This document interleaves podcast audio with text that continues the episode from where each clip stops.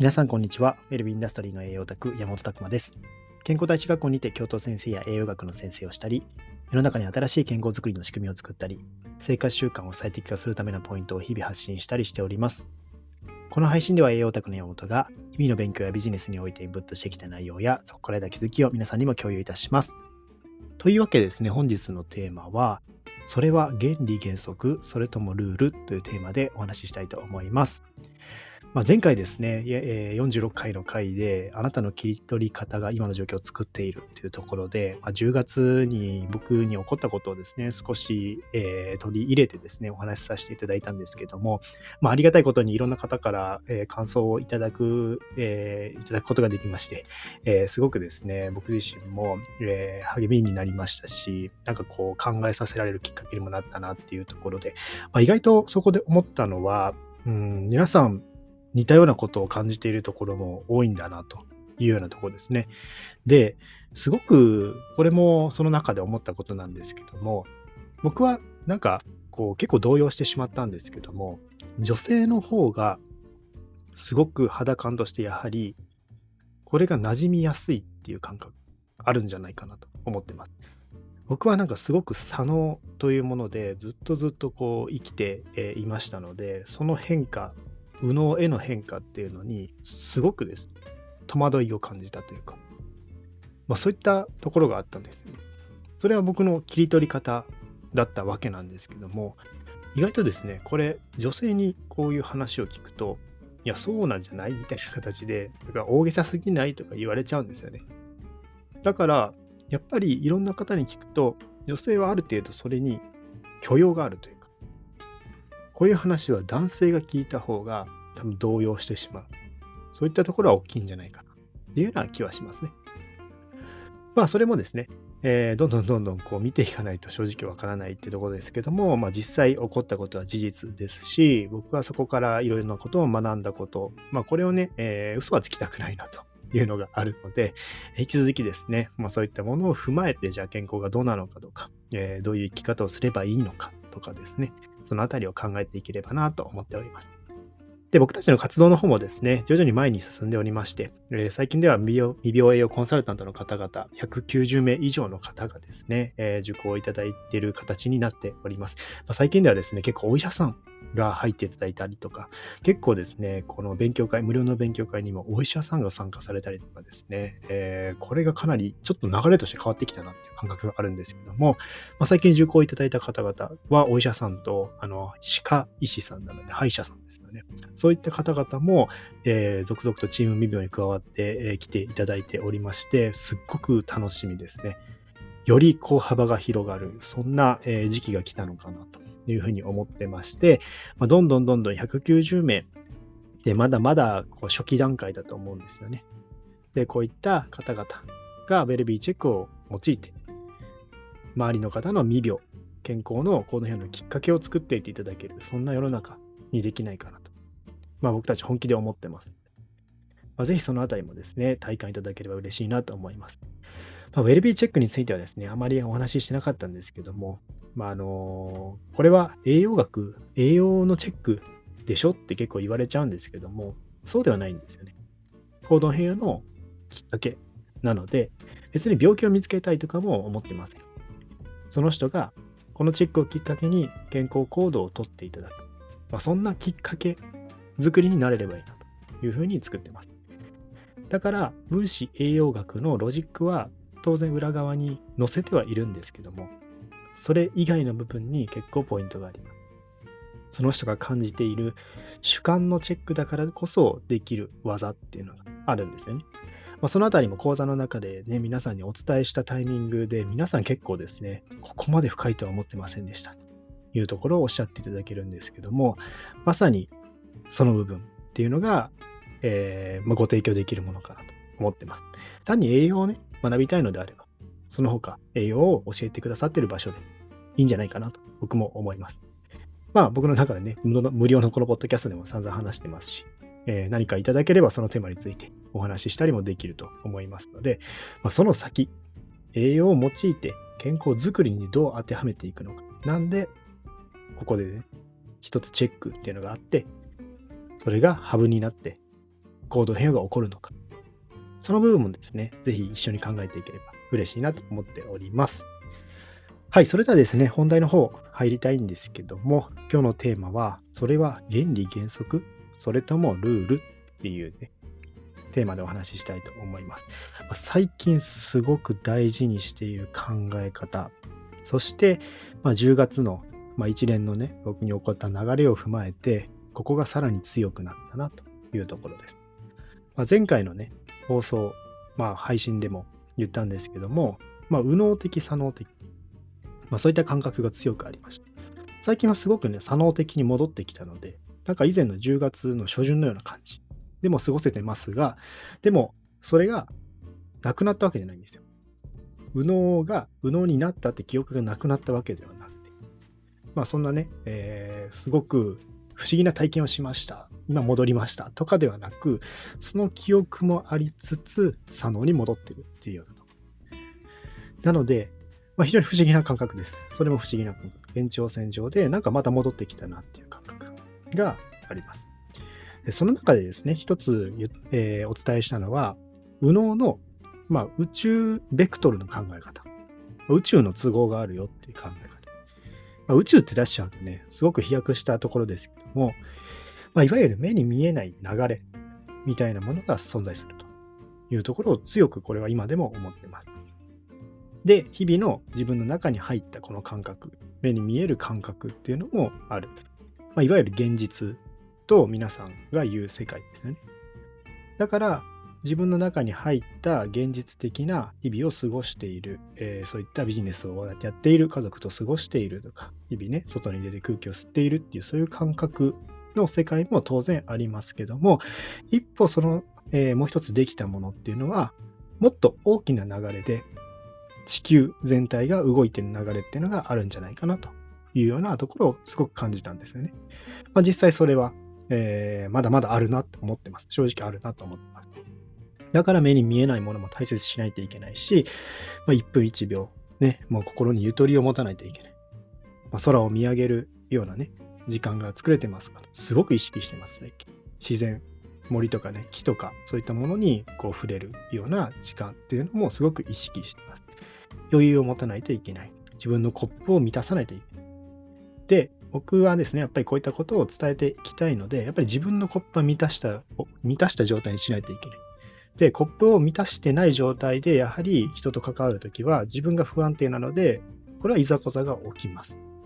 まあ、確かにそうだったなと。今までを振り返ってみればそうだったの、自分に余裕がないときに人を助けられるわけがないんですよ。でも、自分を満たす、心の余裕を満たしていけば、その溢れた分だけ人が、人を助けることができる。そういった思いが伝わる。そういうふうに本気で思ってます。だからそれも一つ原理原則なのかなと。今日のテーマでいくと原理原則。で、もう一つそれともルールって言ってる部分は、これはですね、後から決められたものっていう意味合いで僕は捉えています。要は法律とか、この地球で日本で生まれて生きていく中でのルールですね。この原理原則そういった流れの上でここはもう絶対変えられないものなのかこれは後から決められて自分たちがルールとして制約条件に入れて動いているのかここの2つをどっちなのかな？この物事はどっちなんだろうっていう思考は僕の中で最近ずっと強くあるものになってきます。なので、ぜひですね、まあ、これは押し付けるものではないので、僕が今そういうふうにいろいろ観察している中での、えー、一つの切り取り方の価値観です。だから、そういうふうにちょっと一緒にね、見ていただけると、いろんなことが気づくんじゃないかなっていうのを思ってるので、少し今日の回で共有させていただきます。で、原理原則の方ですね。まあ、今言いましたけども、えー、今言ったこういうようなこともあるし、あとは寿命ですよね。まあ、必ず人間は生まれて死んでいく。体は老いていくっていうところ。まあ、実際ね、これちょっとスピリチュアル的な、えー、その10月に読んだ本では、まあ、人間はそもそも老いるように作られてなかったって話があるんですけども、まあね、えー、まあ実際、まあね、皆さん死んでいくっていう流れがあるわけで、まあもともとはそうだったのかもしれない。それはわかんないです。まあ、その本曰く、えー、人間は老いないように作ったんだけどな、みたいな書いてあったので、それはわかんないです。ただね、あの、古事記とか見ていると、神様って寿命がないですよね。で、とある神、何の神だったかなちょっと忘れたんですけども、途中でね、そういった神様が、えー、この、ルールを、ルールを破ったというか、一つね、神様の中での古事記の中の話であるんですけども、まあ、女の人が2人いて、岩永姫かなんかだと思うんですけども、そっちの方をですね、えー、ないがしろにした罰として、神様にも寿命ができたみたいな話があるんですよね。まあそういった形で、ね、寿命っていうのもできたのかもしれないっていうのもありますね。まあこういった日本の歴史も今追っかけてるんですけど、めちゃくちゃ面白いです。そこからつながることめちゃくちゃ多いです。その寿命っていうものがまさにあるかなと思います。あと、自分に嘘はつけないっていうのも、これも原理原則かなと思います。自分のことに絶対嘘はつけないようにできてるんですよ。まあこれもね、ある人が言ってて、確かにそうだなと思ってて。自分がこう感じました。例えば、嘘をついて、それをこう嫌だな、嫌だなって思いながらもやる。これも自分は絶対分かってるはずです、ね。嫌だなっていうこと。で、嘘をついてその場を過ごす。嘘っていうことは絶対自分が分かってるんですよ。相手は分かんない。相手はその相手が嘘ついてるかどうかっていうのは相手しか分からないですけど、でも自分は100%分かってるから、自分の心に嘘はつけない。ある意味、それが見られているとしたらどうしますかみたいな話。そこを試されてるとしたらどうしますかまあ、いわゆるね、そういう、それが、まあ、禅の世界とか、まあね、えー、にもあるわけです。自分の内面と向き合う。まあ、そういった部分、自分に嘘をつける。これも原理原則の方かなと思ってます。で、もう一つはよく言いますけど、選択したもので変わるというところで、やっぱり自分の中で選択しているそういったね、制約条件ですよね。これはよく、ポッドキャストでずっと言ってました。自分の中で決めたルールみたいなものっていうのは、その人の世界を作っちゃうよというようなところですね。まあ、これも非常に面白い観点かなと思います。やっぱ AI を作るときに僕はそれを思ったんですけども、AI 作るときに設定をつけるんですよね。設定つければつけるほど性格ができていくんです、ね。これであれって思ったんですけども、ああ、なんかこう、決まり事が多ければ多いほど、そいつに与えていけばいくほど、そいつの性格は変わり出すんだって思ったんで。まあ、それが一つの原理原則。決めたものでできている。ある意味これ量子力学的なところですね。観測してしまうとそれが点になってしまう。で、点にしたものでがんじがらめになって、それで不調の思考を作ってる方、たくさんいます。これは最近僕が一番力を入れて言っているところで、そこをほぐさないと、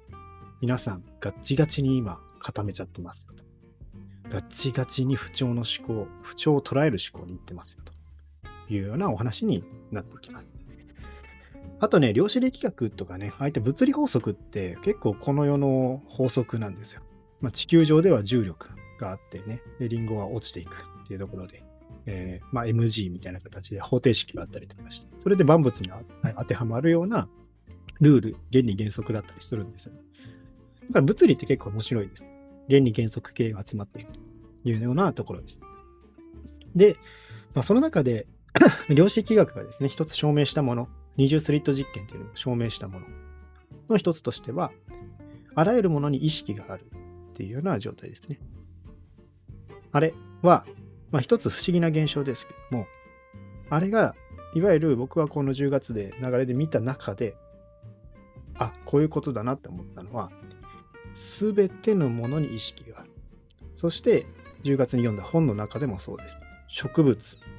環境、すべてが意識を持っている。すごいね、一気に飛躍してね、えー、話が飛んじゃいましたけども、そう思って生きてみたら面白いかなと思います。この気候変動。明らかに変わってきましたよね、気候って。僕ずっと、なんか1、2年前から思ってたんですけど、あれ、秋と夏じゃないわ、秋と春って短すぎない？昔もっとあったくない？って思ったり。なんか、ね、こう、地殻変動じゃないですけど、温暖化暑くなってきてないっていうのもそうだし、魚の取れる位置変わってないとか、まあ、強いて言えば最近強く思ったのは、そういや、ツバメってって昔いなかったみたいなとこなんですよね。ツバメ。家に巣作ったりとかしてたよなみたいな。あれ？もしかして。まあこれをね、なんとなく思ってたんですけど、最近強く気づくことがあって。月の向きも変わってるらしいですね。満ち欠けの向き。なんか徐々にこう怪しい雲行きになってきてて。これね、一つまあ知っといてほしいのはポールシフトみたいな話にもなります。地軸っていう状態、磁場。まあ、地球はね、23.4度傾いて生きてるのかな？そういったぐるぐる回ってるのかな？そういったところがずれ出すと、こういった気候の変動が起こるよみたいな話もあります。まあこれは、まあここで生きている以上ね、えー、まあ難しいです。そこに関しては、ただ明らかに肌感では変わってきてるんですよ。ずれてるのかどうかはわからないけど、ポールシフト問題というのは実際言われています。ま、そのあたりも原理原則として理解しておかないといけないのか、というようなところもありますね。まあちょっと、うん、そのあたりは、まだね、お話はしませんけども、少し観察して皆さんの体感値として集めておくのがいいんじゃないかなと思います。で、ルール っていう方ですね。えー、今のは原理原則の方でお話したんですけど、ルールっていう方が結構、これが重要で、こっちにとらわれすぎないことですね。例えば時間。これね、前回あのー、この勉強会の中でも出てきたんですけども、同じ年齢でも、こう、老けてる老けてないみたいな、そういった違いって起こるんですか？みたいな質問が来たんですよね。で、僕は時間はルールだと思ってます。この、ある意味、原理原則で時間が まあ24時間、365日、まあ、こう刻んでね、こうなってるわけです。まあ、あります。だから、ルールって捉えるか、それ以外捉えるかは非常に難しいですけども、言ってしまえば時間がなくても成立するよね、というようなところで。時間で区切ってるから、40歳の、じゃあこの2人では、なんかちょっとこう、ね、若さが違うよねとか、そういったことが起こるわけです。時間で区切るから分かりやすいこともありますけども、実はこれ取っ払うってこともできるんじゃないかっていう気もしますね。まあ当然混乱します。当然ね、えー、すごいことが起こるわけなので、当然できないわけです。原理原則っぽいけど、実はこの時間で区切っていくっていうのは少し違ったこと。当然ね、これはもう、えー、その場所でも言ったんですけども、やっぱり栄養的にから自分の体に気遣ってる人っていうのは、この体が壊していくスピードを人よりも遅らせることができるかもしれないですよ。なんか同窓会とか行って、なんかあの人異常に綺麗じゃないとか、なんか全然若くないみたいな。なんか時間止まってるみたいなところ。こういうのってね、肌感で感じてるはずなんです。それは体のダメージの量っていうのを同じ年齢でもしっかりしていけば、それを遅らせることができるっていう一つの、まあ、時間っていうものの概念なのかもしれないですね。だから僕は時間はルールの方に入れてもいいんじゃないかなとすごく思っております。で、あと、結婚とかもそうですね。これもルールです。まあ、結婚っていうのは、世界を見てみれば一夫多妻制とか、まあ日本ではね、その一人っていう形ありますけども、もっともっと究極言えば昔なんて野生ですよね。そんなルールがなかったわけで。結婚っていうのも、これは一つのルールとして設けられたもの。になってくるかなと思います。あとはお金も実はルールですよね。資本主義というのは。もう大昔に石の貨幣とかがあったと思うんですけど、これを価値のあるものとすると。紙切れですよね。皆さんの持ってる紙切れが、これをお金っていう共通認識を持ちましょうねっていうようなところがないと、お金って機能しないんです。これを価値のあるものとしましょうと。いうようなルールなんですね。だから、なんかこう、こういうふうに思ったら分かりやすいんじゃないかなと思います。ルールっていうのは、ある意味みんながそういうふうに認識してるものっていうようなところ。まあ、原理原則っていうのは、まあ、そんなの認識しなくても、もう流れているものっていうところですね。その違い。ルールっていう方は、すごく個人的にですけども、皆さんの思考のところに無意識に入り込んできて強い制約条件を作ってるなというふうに思います。まあ、それによって資本主義であったりお金がないと幸せになれないみたいなところとか、結婚してるしてない、まあ、そういった違いであったりとか、まあ時間に追われるのもそうですね。まあ少しそういったところの観点っていうのもあるのかなと。それはすごく思ってそれよりもっと大事なものっていうのは、実はそのルールが全部取っ払った状態で流れている原理原則。これかなり重要な原理原則。まあ、ここにいかに気づくかっていうところ。まあ、実はこれは健康にも携わってるところですね。健康になるために必要な一つの観点だとも思ってます。だから、まあ、この2つがどっちなのかっていうのは最近すごく個人的にも気にしてるようなところで、まあ、この2つですね、ぜひ皆さんの中でもどっちなのかなみたいな、まあ、そういう思考をね、取り入れておいていただけると、より、まあ、こう、自分の内面を掘っていけるんじゃないかと思います。どこにとらわれてるのか。まあ、結構とらわれてる、皆さんがとらわれてるのはほとんどはルールだと思います。ルールの方にとらわれている場合が多いし、そこから思考ができている場合も多いかなというふうに思います。まあ、ぜひですね、そのあたり、まあ今日は、えー、僕の考えも少し入ってるので、まあそのあたりも含めてね、えー、お話ししたんですけども、まあいろんな感想があると思います。まあ、これもルールですか？とか、これも原理原則ですか？とか聞いていただけると、なんか僕もね、考える機会になるので、すごく嬉しいなと思うので、ぜひですね、えー、いろいろご意見とかもお待ちしております。まあ、いろんな形で、えー、こういったことは言われると思うので、えー、その都度、なんか自分なりに咀嚼してみる。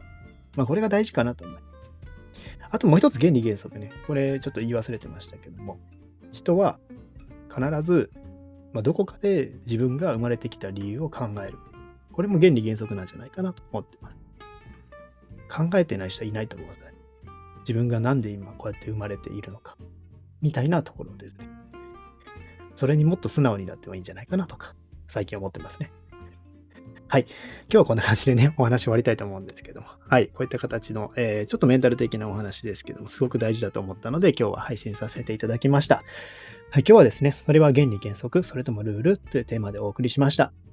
皆さんの日々のインプットアウトプットを応援しております。フェルミンダストリーの栄養卓、山本拓馬でした。じゃあまたねー。